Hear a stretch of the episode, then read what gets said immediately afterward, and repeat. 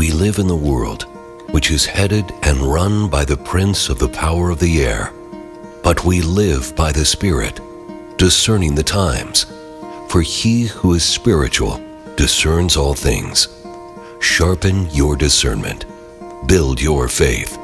Listen to the Word and World Team. Minister the Word of God through conversational theology, piercing the darkness of this present evil age.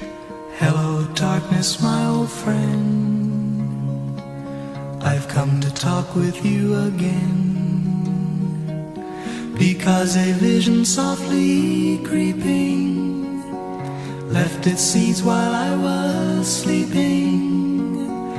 And the vision that was planted in my brain still remains within the sound of silence.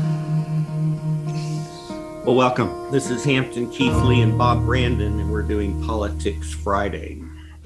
I don't even know what number this is. I should have uh, looked it up. It's around 34 or 5. We're getting up there, Hampton. you had a you had a nice trip to Colorado recently, I think.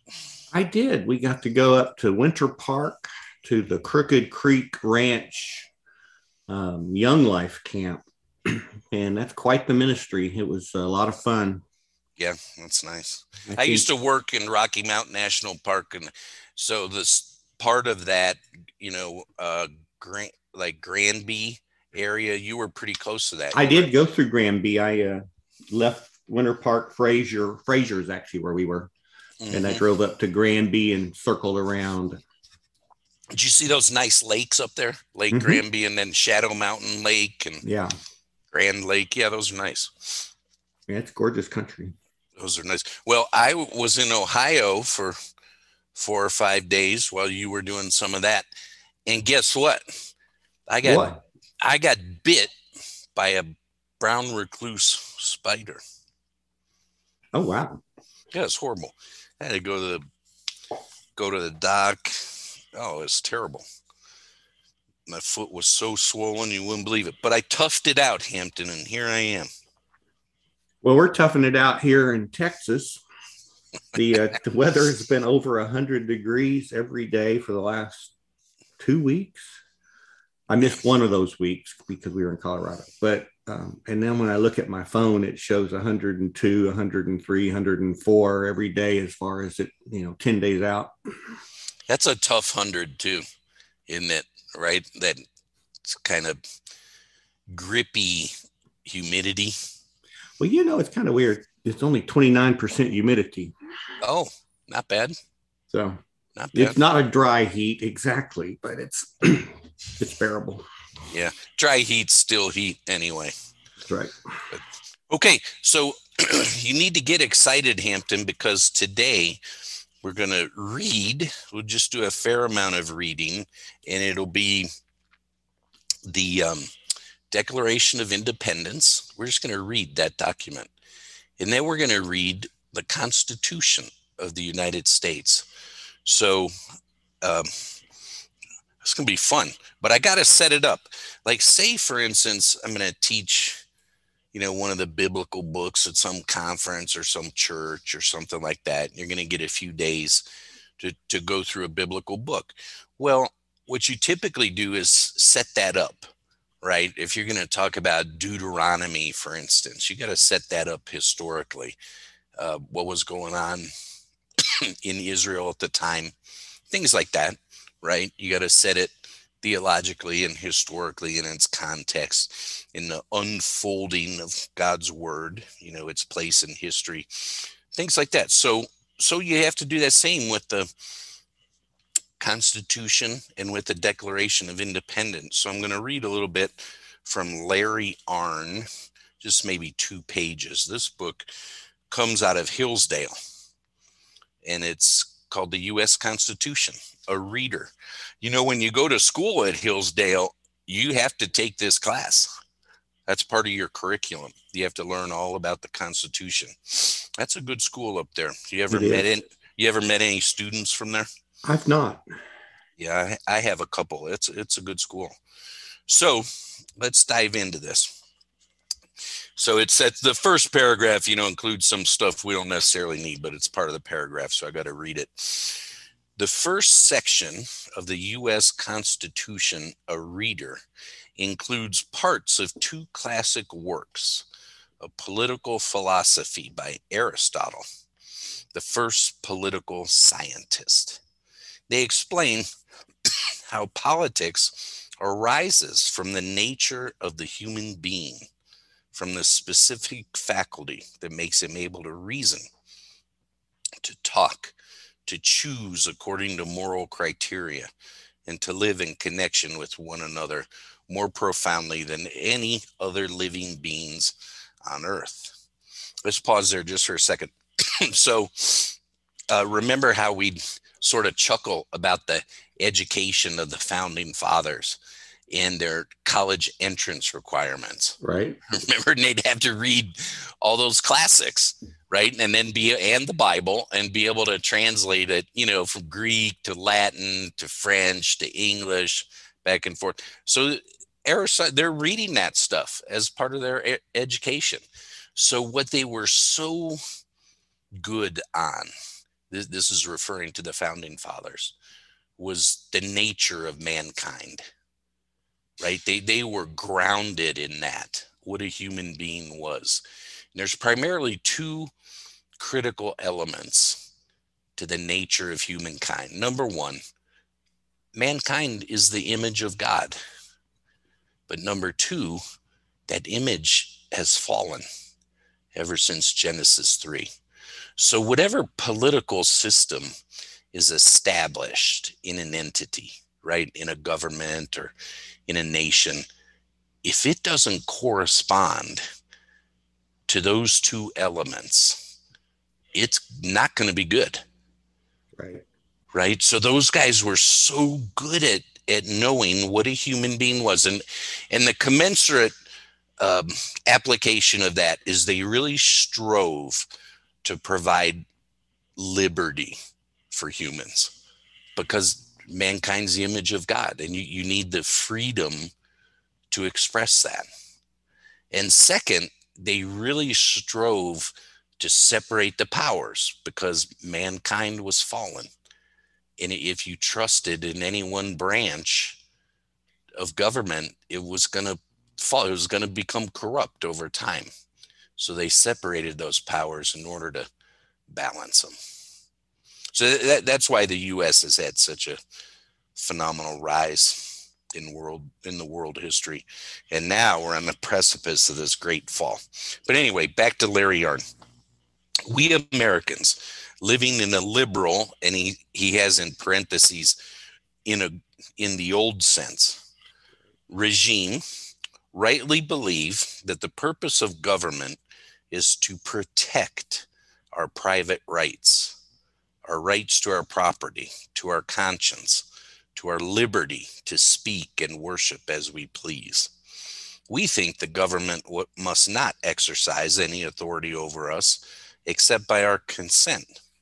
This being so, we might forget the other side of American politics, or rather something at its foundation.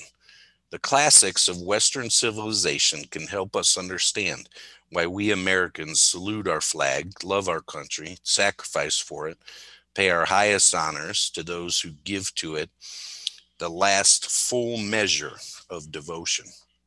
Who was the first one to say that? Do you know? I don't was it Lincoln at the Gettysburg Address or something like that? I don't know. I, I don't know either. Good question.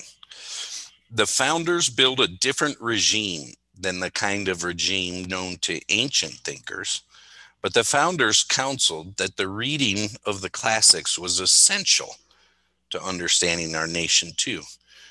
Their republicanism built, they believed, upon the best examples of the past. Section 1 also includes letters by two statesmen on the meaning of the Declaration of Independence and its relation to the Constitution. There's no mention of the Constitution in the Declaration of Independence, it came later. Right. There's no mention of the Declaration in the Constitution either. And this fact has led to debate about the relationship between them. To examine that debate is one of the key purposes of any study of the Constitution. And this reader, and he mean that's a reference to this book, uh, contains many of the basic sources that bear on that question. So the reader is has the Constitution with comments. Is that what Yeah. Okay. Yeah. we think it's a big book. I mean, this is like, you know, As big as the Net Bible. yeah, just about, you know, 750 some pages. Um, but it's the classics, right? So you'll go through Aristotle, stuff like that. Um, and they point out, you know, how that pertains to the Constitution and so on. Okay. We think the fragment of text written by Abraham Lincoln, so you might be onto something, Hampton, included in section one to be authoritative.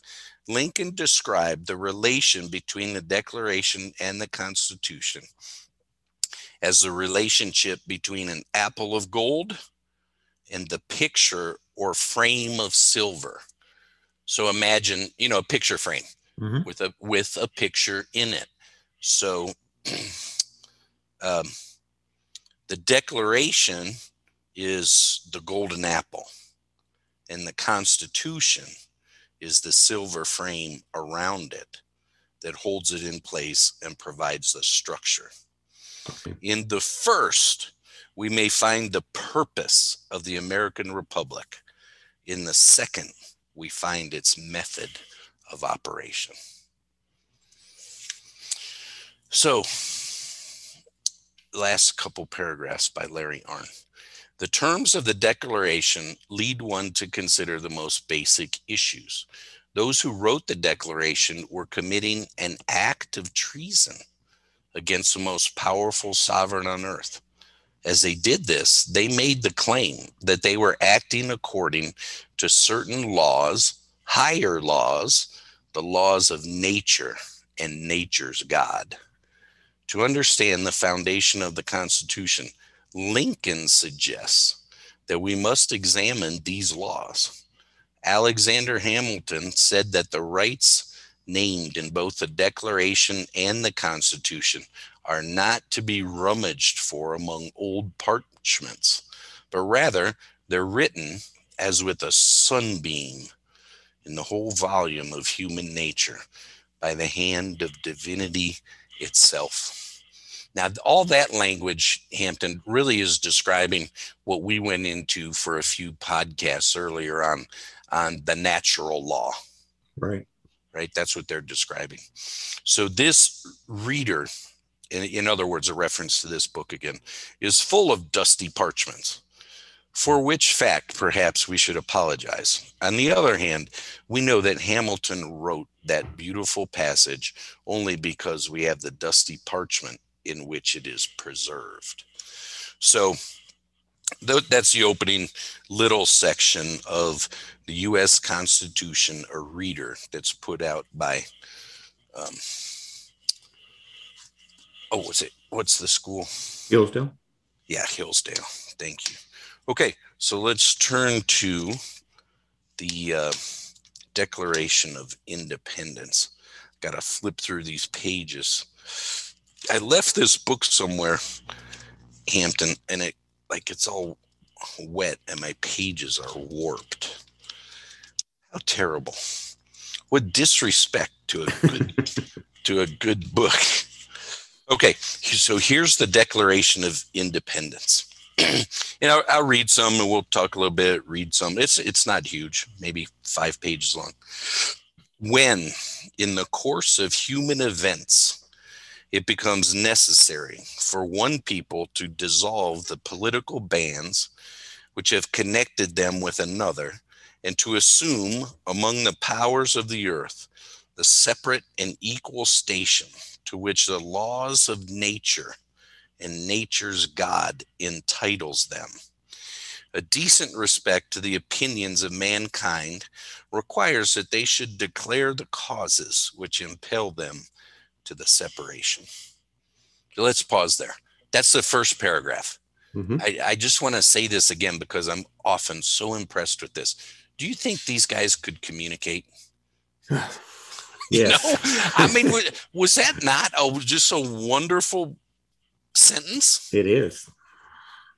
Man, we don't do that today. I, I don't, I'm sure, right? I mean, my point of view so limited by my own exposure, but I mean, I, off the tip of my tongue, I couldn't tell you a writer that's as good as this. And it, it may have been Jefferson that wrote this. You know, then it they send it to the committee and you know they doctor it up and so on. But that is so well stated. It almost reminds me, you know, obviously this is not inspired by God, but when you read the Old Testament, for instance, or the New, and ask yourself, can these guys communicate? Oh yeah, Mhm. like way better than we often do today. Yeah. I'm just always impressed. You know, they people have these opinions. I think it's really based on the assumption of evolution, but that like Israel, you know, a bunch of shepherds coming out of Egypt, you know, some country bumpkins, they don't know what they're doing. Moses sure sounds like he knew what he was doing. Right when you when you read Genesis or Deuteronomy or something, it sure sounds like he knows what he's talking about. Well, he was raised in the royal family.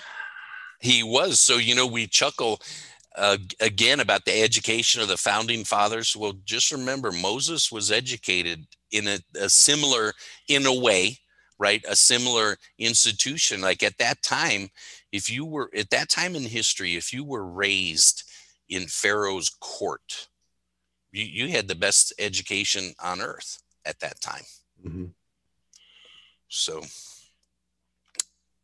the second thing is from that paragraph, note that they felt like their their rights were granted to them by nature and nature's God. Right? So if your rights come from God, they can't be taken away. But if your worldview says there's no God, well, guess what the next thing to go is going to be? Your rights, Right. right? So that that's where we are today. So anyway, next paragraph. we hold these truths to be self-evident that all men are created equal, that they're endowed by their creator with certain unalienable rights, that among these are life, liberty, and the pursuit of happiness. That to secure these rights, governments are instituted among men, deriving their just powers from the consent of the governed.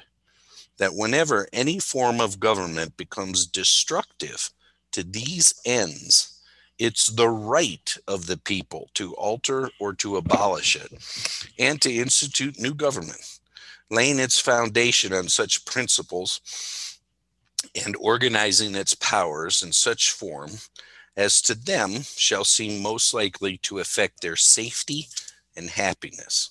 Prudence, indeed, will dictate that the governments long established should not be changed for light and transient causes, and accordingly, all experience hath shown that mankind are more disposed to suffer, while evil evils are sufferable, than to right themselves by abolishing the forms to which they are accustomed.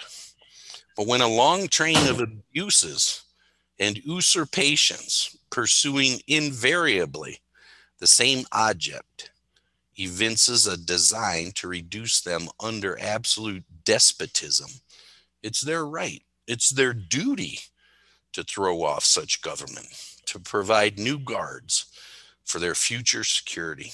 Such has been the patient sufferance of these colonies, and such is now the necessity which constrains them to alter their former systems of government. The history of the present king of Great Britain is a history of repeated injuries and usurpations, all having in direct object the establishment of an absolute tyranny over these states. To prove this, let facts be submitted to a candid world. so that's like the introduction, right? Of of why they're doing what they're doing. Right. Then- I remember having to memorize that in Oh. junior high or high school. I don't remember which. but That's so good. I I didn't. I never had to memorize that. And I I think, think I only memorized the first two paragraphs, but oh, they don't so- do that. I bet they don't do that anymore. Well, I was going to say I never had to do that. My education was pretty standard. So, yeah, they they ought to. So then then it's going to list the abuses. Okay? So, he has refused his assent to laws, the most wholesome and necessary for the public good. He has forbidden his governors to pass laws of immediate and pressing importance unless suspended in their operation till his assent should be obtained. And when so suspended, he has utterly neglected to attend to them. He has refused to pass other laws for the accommodation of large districts of people unless those people would relinquish the rights of representation in the legislature, a right inestimable to them and formidable to tyrants only. He's called together legislative bodies at places unusual, uncomfortable, and distant from the depository of their public records for the sole purpose of fatiguing them into compliance with his measures. He has dis- dissolved representative houses repeatedly for opposing with manly firmness his invasion on the rights of the people. He has refused for a long time after such dissolutions to cause others to be elected, whereby the legislative powers incapable of annihilation have returned to the people at large for their exercise. The state remaining in the meantime exposed to all the dangers of invasion from without and convulsions from within. Let's pause there for a second. So, imposed his own representatives rather than those who were elected. Huh. wonder if that's wonder if that's recurred.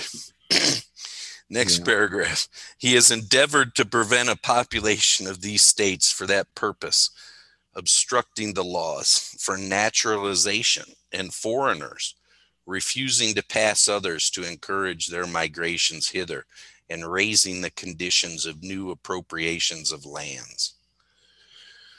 He has obstructed the administration of justice by refusing his assent to laws for establishing judiciary powers. He's made judges dependent on his will alone for the tenure of their offices and amount and payment of their salaries. He's erected a multitude of new offices and sent hither swarms of officers to harass our people and eat out their substance. He has kept among us in times of peace standing armies without the consent of our legislature. He's affected to render the military independent of and superior to the civil power. He's combined with others to subject us to a jurisdiction foreign to our Constitution and unacknowledged by our laws, giving this assent to their acts of pretended legislation. So that reference there, when he says, subject us to a ju- jurisdiction foreign to our Constitution, sounds to me like a mention of the Constitution, but I, I don't think that's what that is. Hmm So I'm not sure what that's a reference to. for quartering large bodies of armed troops among us, for protecting them by a mock trial. Huh. Do we have any of those? Yeah, I think, we ha- I think we have a, a few. from punishment for any murders which they should commit in the inhabitants of these states, for cutting off our trade with all parts of the world, for imposing taxes on us without our consent, for depriving us in many cases of the benefits of trial by jury, for transporting us beyond seas to be tried for pretended offense, pretended, uh, pretended offenses. Hmm for abolishing the free system of English laws in a neighboring province, establishing therein an arbitrary government and enlarging its boundaries so as to render it at once an example and fit instrument for introducing the same absolute rule into these colonies, for taking away our charters, abolishing our most valuable laws, and altering fundamentally the forms of our government. For suspending our own legislatures and declaring themselves invested with power to legislate for us in all cases whatsoever. He's abdicated government here by declaring us out of his protection and waging war against us. He's plundered our seas, ravaged our coasts, burnt out our towns, and destroyed the lives of our people. So you get the flavor of it, right? hmm You know, all the all the abuses. So after all that stuff, um here's let's pick it up here towards the end. Last couple paragraphs. Nor have we been wanting in attention to our British brethren. We have warned them from time to time of attempts by their legislature to extend an unwarrantable jurisdiction over us. We've reminded them of the circumstances of our emigration and settlement here. We have appealed to their native justice and magnanimity. We have conjured them by the ties of our common kindred to disavow these usurpations, which would inevitably interrupt our connections and correspondence. They too have been deaf to the voice of justice and of consanguinity. We must therefore acquiesce in the necessity which denounces our separation and hold them as we hold the rest of mankind enemies in war peace in in peace friends. We therefore the representatives of the united states of america in general congress assembled appealing to the supreme judge of the world for the rectitude of our intentions do in the name and by authority of the good people of these colonies, solemnly publish and declare that these united colonies are, and of right ought to be free and independent states, that they are absolved from all allegiance to the British Crown, and that all political connection between them and the state of Great Britain is and ought to be totally dissolved, and that as free and independent states, they have full power to levy war, conclude peace, contract alliance, establish commerce, to do all other acts and things which independent states may of right do. And for the support of this declaration, with a firm reliance on the protection of divine providence, we mutually pledge to each other our lives, our fortunes, and our sacred honor. The first signature on that, John Hancock. Yeah. So, I found then- a I found a the- leather pouch with a a um, family tree. My my dad's mom's mother, so my great grandmother, her it was traced back to John Hancock. So so you're you're claiming you're descended from John Hancock. yes, so I think our family goes back to some German peasant. well, way to go. Yeah. So um, there you see the um that's the apple, right? The declaration of it. That's the picture. Mhm. Then the frame that holds it in place is the Constitution.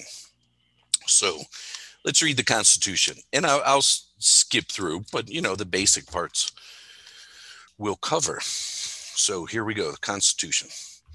We, the people of the United States, in order to form a more perfect union, establish justice, ensure domestic tr- tranquility, provide for the common defense, promote the general welfare, and secure the blessings of liberty to ourselves and to our posterity, do ordain and establish this Constitution for the United States of America.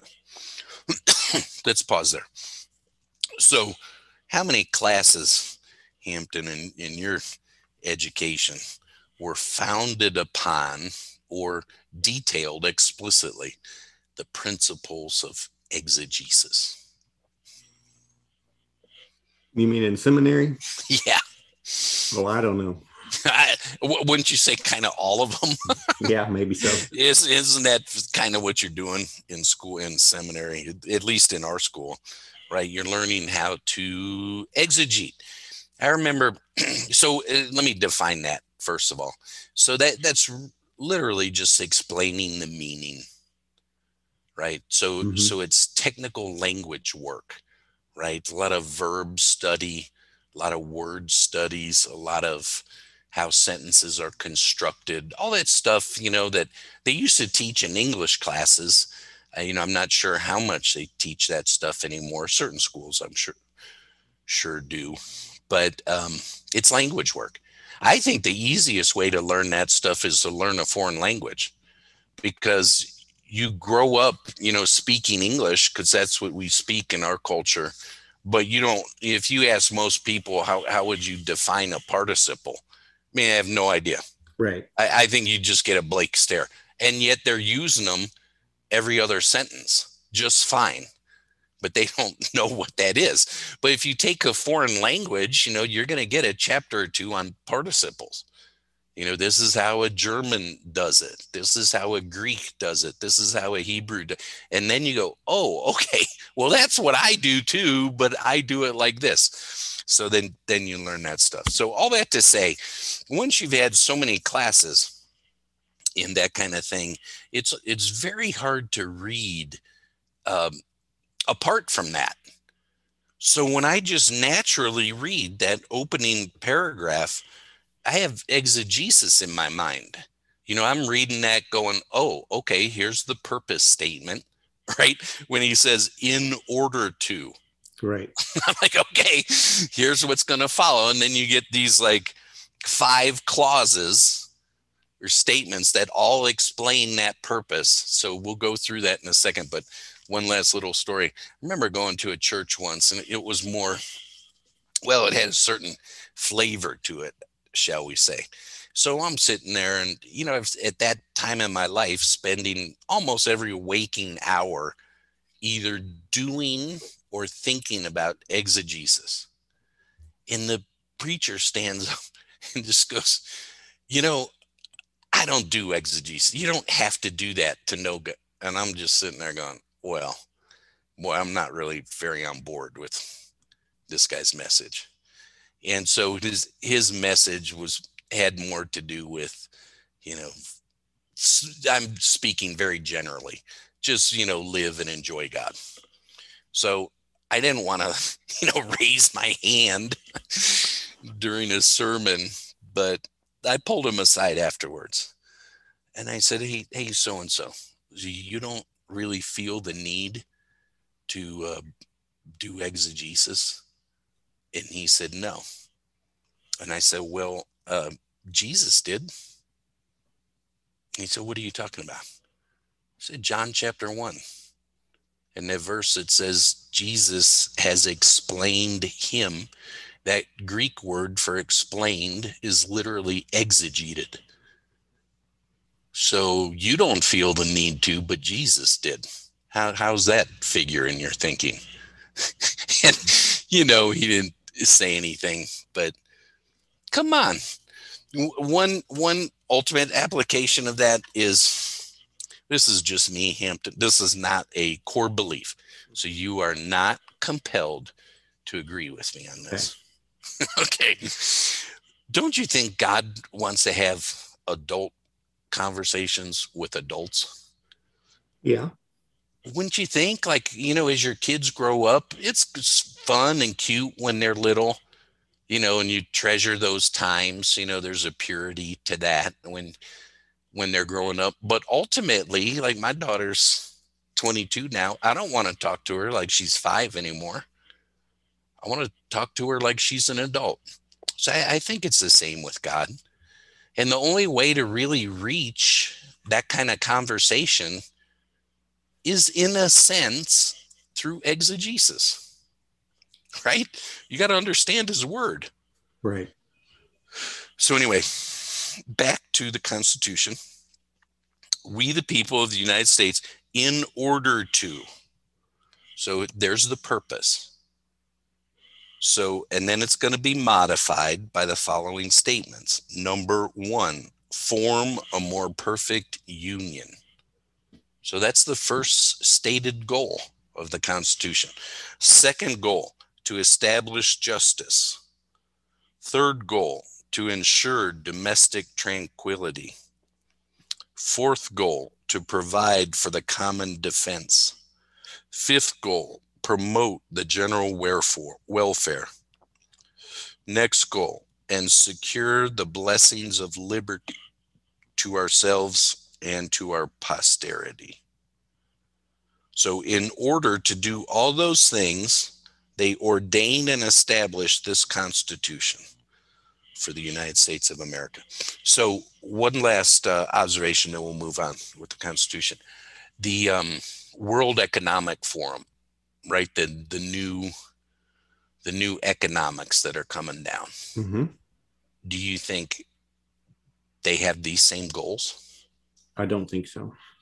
Not even close. Now they might agree with something like promote the general welfare. Like they might believe it's a better way to do it. Right. But they're they're not about promoting the blessings of liberty. They don't want to do that. And they don't want to balance the powers. So they're completely wrong on what a human being is. That is the image of mankind or the uh, image of God, and they're completely wrong on the sin nature of fallen man. So it's gonna be terrible because they're dead wrong on the two most important things. Whereas our Constitution was dead on on those two things. So, with the Constitution, now here's Article 1.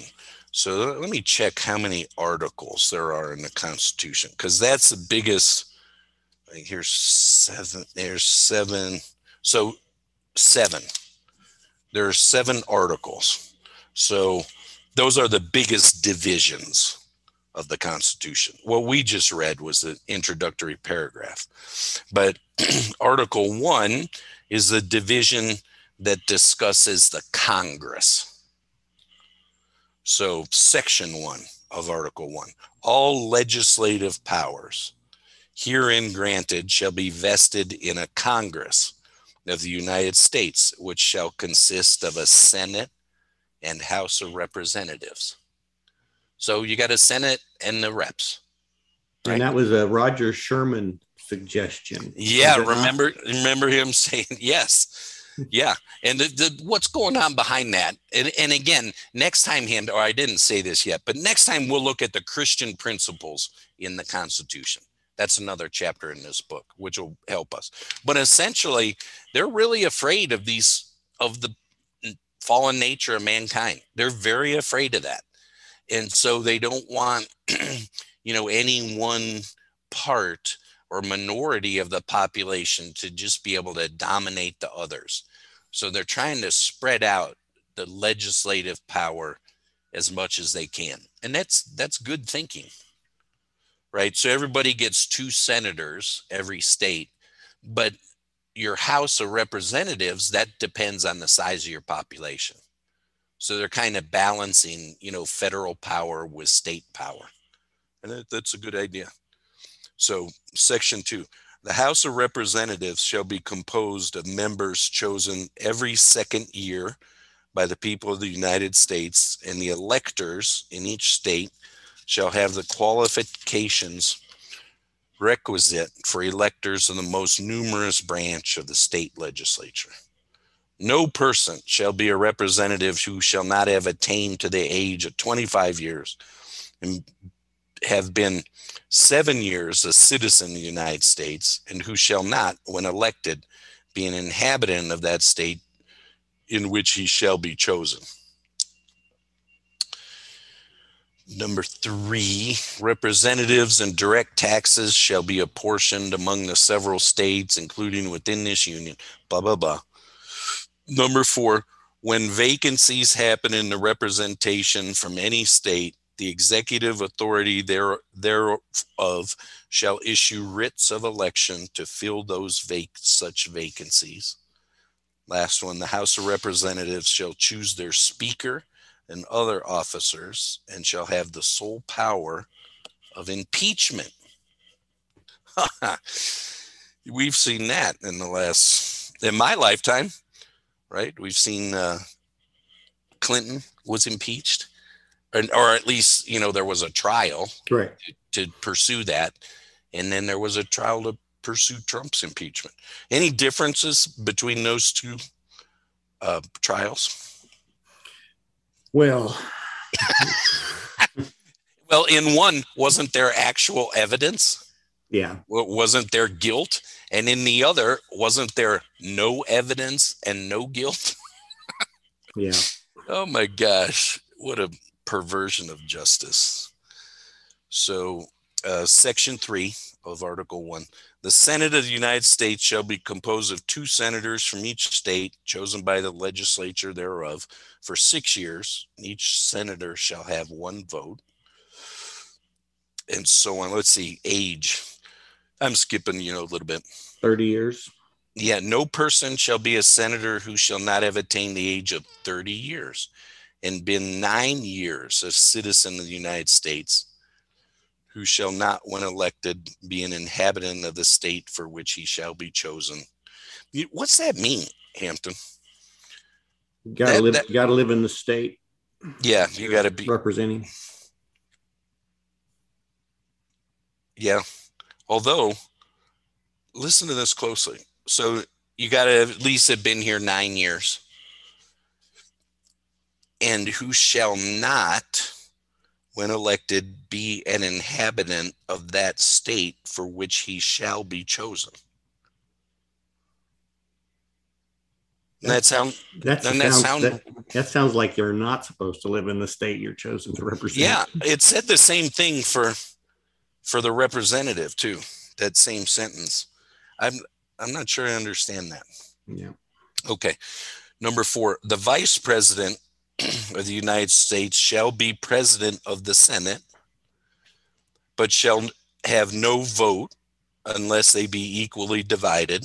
So VP is the tiebreaker on a Senate, Senate vote. The Senate shall choose their other officers and also be a president pro tempore in the absence of the vice president or when he shall exercise the office of the president of the U.S. Uh, the Senate shall have the sole power to try all impeachments. So the Congress brings the charges, but the Senate does the trial when you hit, when you have impeachment. Uh, so the judgment in cases of impeachment. I'm just reading this part because it's kind of interesting. We've had that in recent history. The judgment in case of impeachment shall not extend further than to removal from office and disqualification to hold and enjoy any office of honor, trust, or profit under the United States.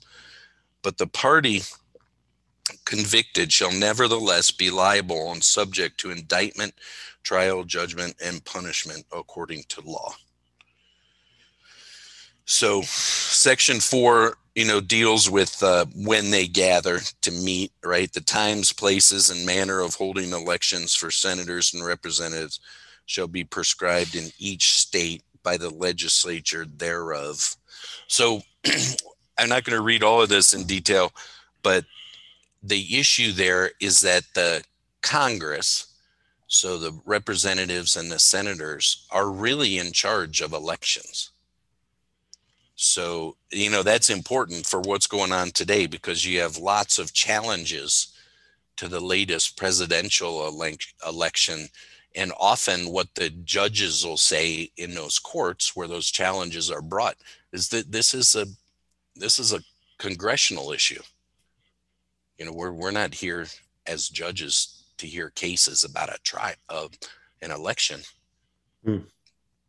and and they're right when they say that so each so section 5 for instance paragraph 1 each house shall be the judge of the elections returns and qualifications of its own members and so on right? So the election issues are really congressional.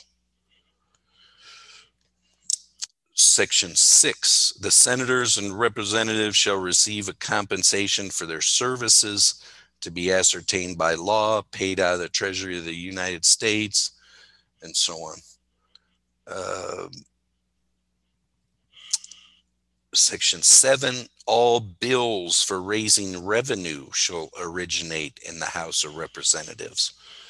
So the Congress writes the laws and holds the elections and spends the money. Congress pretty powerful. So the um, the executive branch, when it creates these um, organizations like I don't know NEA and FDA and all these things, and then they turn around and make laws that's not actually according to the Constitution. Well, I think it's the the as we read through this, um, I think that's really the Congress that does that. I mean, it, it might be the executive that suggested or something, but I think it's the Congress that does that. Mm, okay. Uh, yeah. Every bill which shall have passed the House of Representatives and Senate shall, before it become law, be presented to the President of the U.S. If he approve the bill, shall sign it, but if not, shall return it with his objections to that House in which it shall have originated, who shall enter the objections at large on their journal and proceed to reconsider it. If after such reconsideration, so in other words, they're describing the veto. Mm-hmm. So if after such reconsideration two thirds of the House shall agree to pass the bill, it shall be sent, therefore, with the objections to the other house, by which it shall likewise be reconsidered, and if approved by two thirds of that house, shall become a law. But in all such cases, the votes of both houses shall be determined by yeas and nays, and the names of the persons voting for and against the bill shall be entered in the journal for each house respectively. If any bill shall not be returned to the president within 10 days, Sunday doesn't count the way they said that was Sundays accepted. After it shall have been presented to him, the same shall be law, a law. In like manner, as if he had signed it, unless the Congress by their adjournment prevent its return, in which case it shall not be law. So, last little paragraph here. Every order, resolution, or vote to which the concurrence of the Senate and House of Representatives may be necessary shall be represented to the President of the United States, and before the same shall take effect, shall be approved by him, or being disapproved by him, shall be repassed by two thirds of the Senate and the House of Representatives, according to the rules and limitations prescribed in the case of a bill. And then uh, next section. We're still under all this stuff, you know, Article 1 about mm-hmm. the con- Congress. The Congress shall have power to lay and collect taxes, duties, imposts, and excises to pay the debts and provide for the common defense, general wel- welfare of the United States. But all duties, imposts, and excises shall be uniform throughout the United States. So, next one, you know, all this is now money stuff you got like 18 paragraphs on money. So I'll just sort of briefly highlight to borrow money on the credit of the United States, to regulate commerce with foreign nations, to establish a uniform rule of naturalization and uniform laws on the subject of bankruptcies throughout the US. So, immigration, for instance, mm-hmm. that's all a congressional issue. To coin money, regulate the value thereof in a foreign coin to provide for the punishment of counterfeiting the securities and current coin of the US, to establish post offices and post roads, to promote the progress of science and useful arts by securing for limited times to authors and investors, inventors, the exclusive right to their respective writings and discoveries to constitute the tribunals inferior to the Supreme Court, to define and punish piracies and felonies committed on the high seas, to declare war, grant letters of marque and reprisal, and make rules concerning captures on land and water, to raise and support armies. But no appropriation of money to that use shall be for a longer term than two years. To provide and maintain a navy, to make rules for the government and regulation of the land and naval forces, to provide for calling forth the militia to execute the laws of the Union, to suppress insurrections and repel invasions, to provide for organizing, arming, and disciplining the militia, and so on, to exercise exclusive legislation in all cases whatsoever over such district not exceeding 10 miles square as may by cessation by cession of particular states the acceptance of congress become the seat of government of the united states and to exercise like authority over all places purchased by the consent of the legislatures of the state in which the same shall be for the erection of forts magazines arsenals dockyards and other needful buildings here's the last one to make all laws which shall be necessary and proper for carrying into execution the foregoing powers and all other powers vested by this Constitution in the government of the United States or in any department or officer thereof. So that's why I think, you know, any of those new offices and stuff like that, that has to go through the Congress. Okay. I think I think they're the final say so's. And then you know, you get a section nine, which is all about like legal stuff. the migration or importation of such persons as any of the states now existing shall think proper to admit shall not be prohibited by the Congress prior to the year 1808, but a tax or duty may be imposed on such importation and not exceeding $10 for each person. The privilege of the writ of habeas corpus shall not be suspended unless when in cases of rebellion or invasion of the public safety may require it. I had to look that up. What is the writ of habeas corpus? So that that's Latin, I guess, for produce the body. So mm-hmm. that's that's an important part of any trial. They're saying that privilege, you can't give up that privilege. You got to produce the fact of that no bill of attainder or ex post facto law shall be passed. So, in other words, you can't try a guy on a law that you passed after he did the crime. you know what I mean? Uh huh. Okay. So now it gets into tax stuff. No tax or duty shall be laid on articles exported from any state no preference shall be given to any regulation of commerce or revenue to the port of one state over those of another. No money shall be drawn from the treasury, but in consequence of appropriations made by law.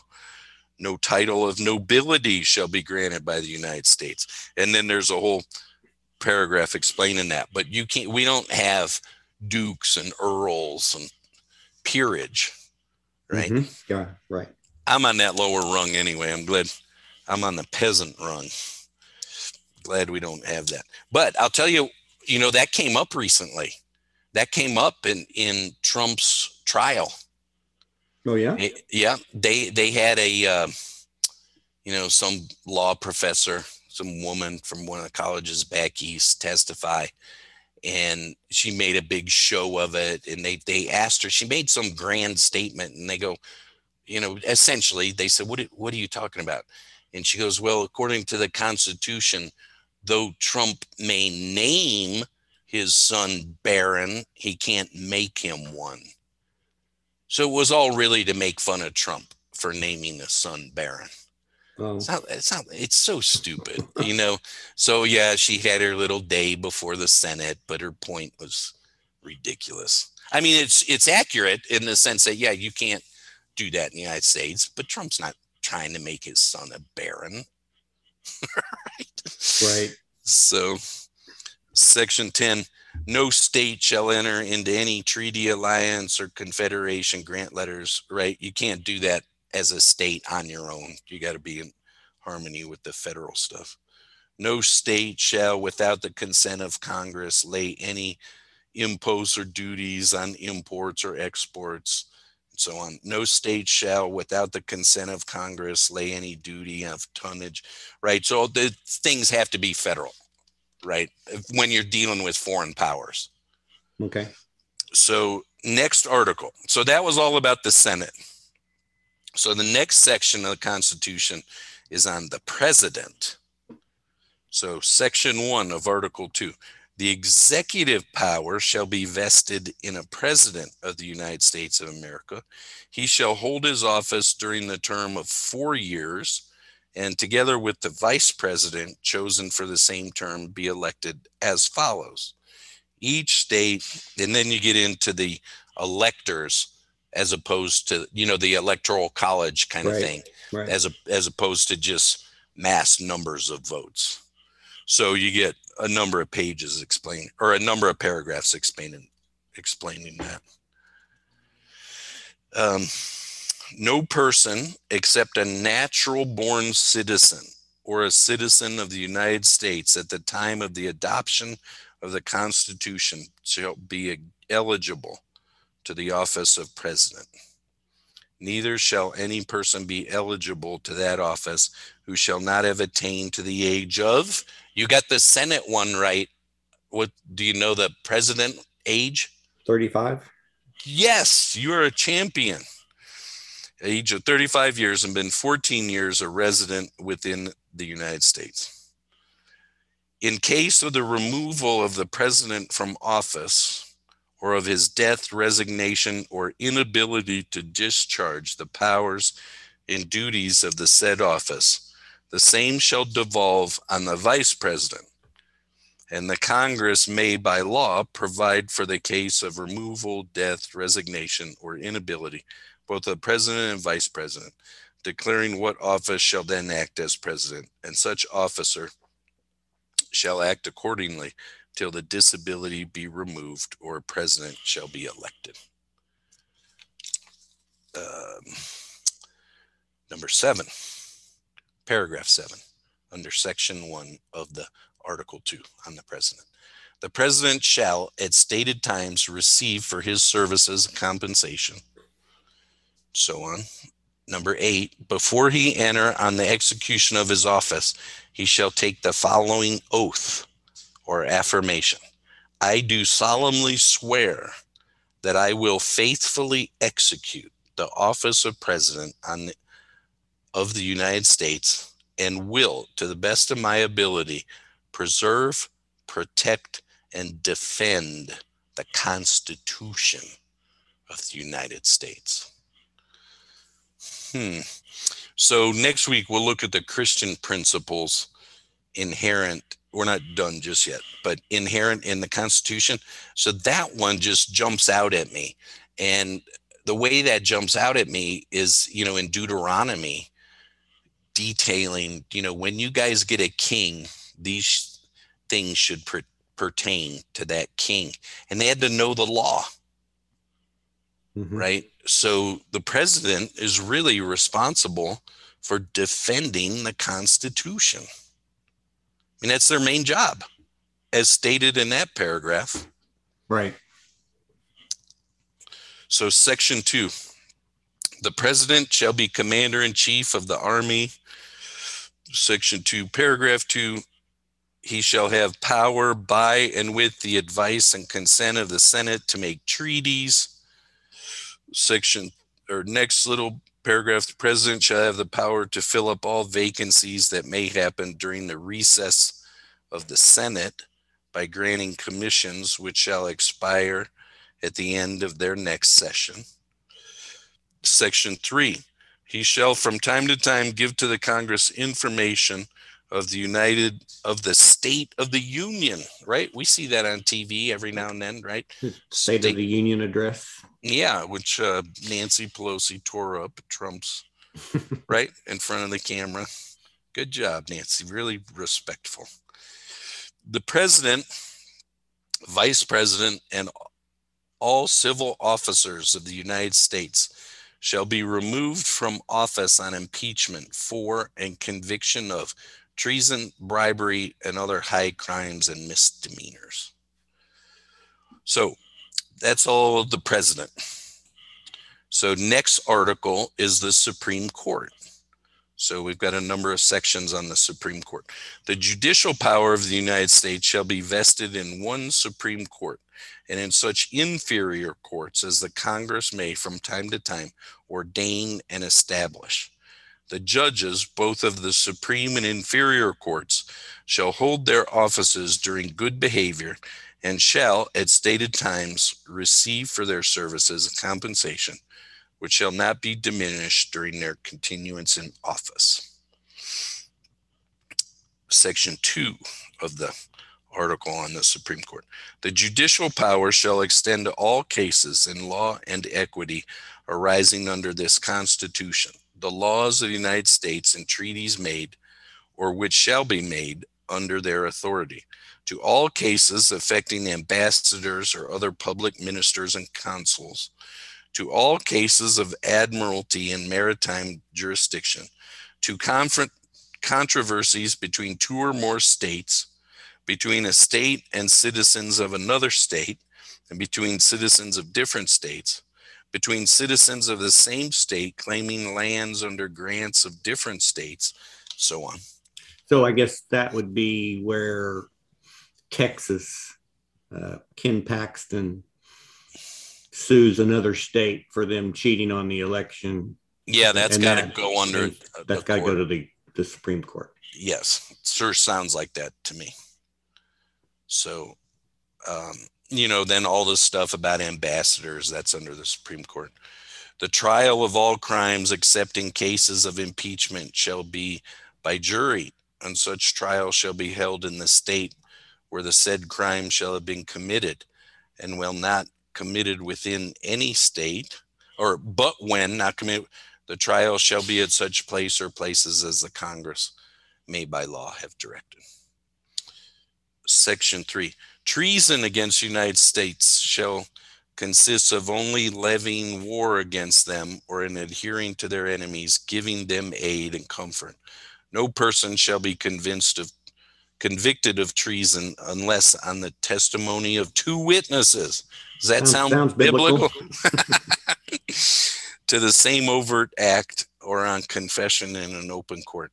The Congress shall have power to declare the punishment of treason, but no attainder of treason shall work corruption of blood or forfeiture except during the life of the person attained.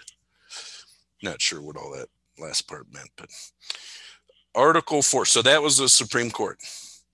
So Article 4 is essentially stuff like federal versus state kind of stuff. So, Section 1 Full faith and credit shall be given in each state to the public acts, records, and judicial proceedings of every other state. And the Congress may, by general laws, prescribe the manner in which such acts, records, and proceedings shall be proved and the effect thereof. So it's really kind of governing this this article has uh, three sections and it's really pertaining to how the states need to get along in in light of federal power. So um, article 5 is about how to amend the Constitution. The Congress, whenever two thirds of both houses shall deem it necessary, shall propose amendments to this Constitution, or on the application of the legislatures of two thirds of the several states, shall call a convention for proposing amendments, which in either case shall be valid to all intents and purposes as part of this Constitution when ratified by the legislatures of three fourths of the several states or by conventions in three fourths thereof. Well, there's, so, a, there's been some talk about a convention of states. They're trying to get a bunch of states together. I guess they need three fourths of yep. the 50 because yep. federal government's not doing its job. And so the states are trying to get together and, and force changes. Very good. And I don't know how many states they have right now, but I imagine they'd have a tough time doing that. But but yeah, that's the procedure laid out in the Constitution.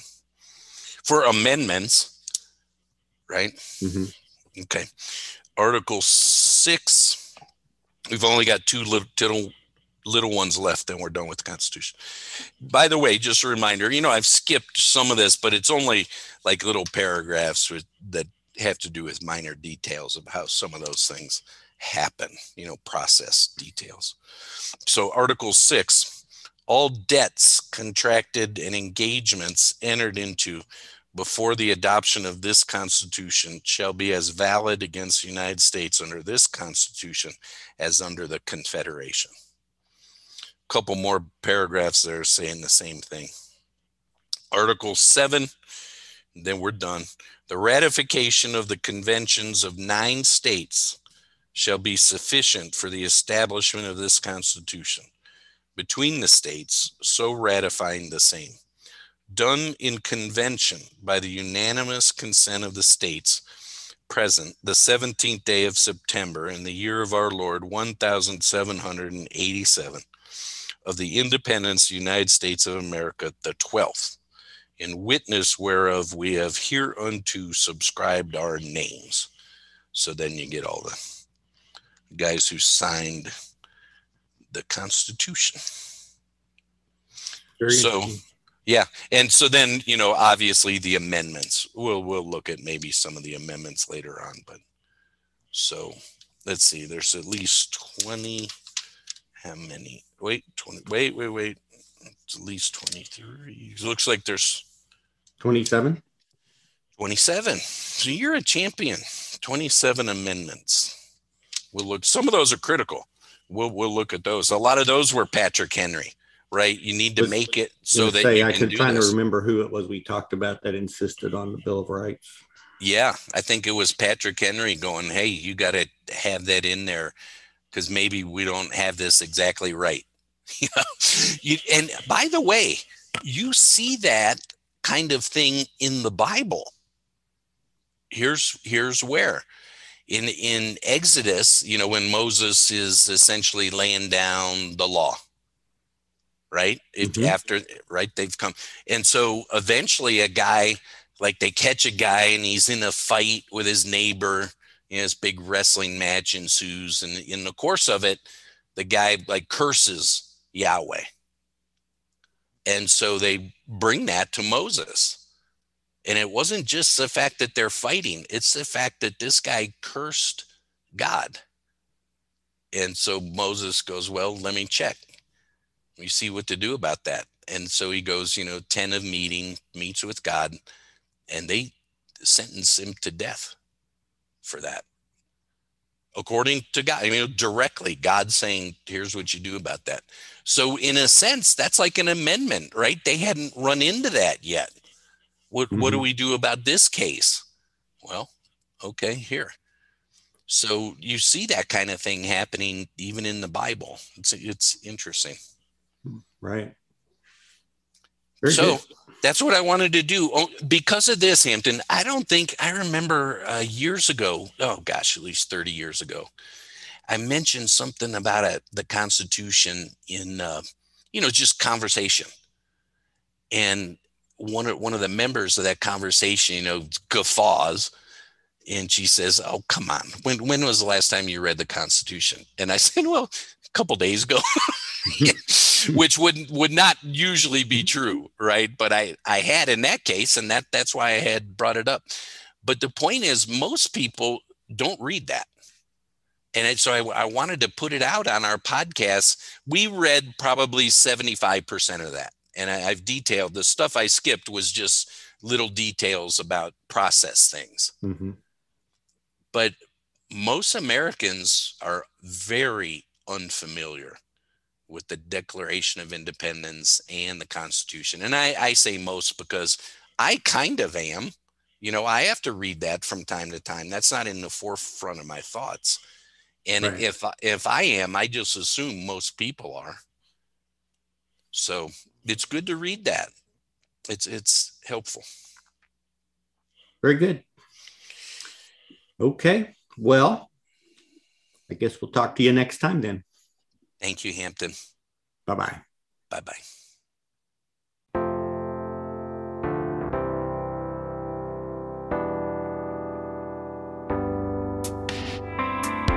Therefore, I exhort you, brothers and sisters, by the mercies of God, to present your bodies as a sacrifice, alive, holy, and pleasing to God, which is your reasonable service. Do not be conformed to this present world, but be transformed by the renewing of your mind, so that you may test and approve what is the will of God, what is good and well pleasing and perfect.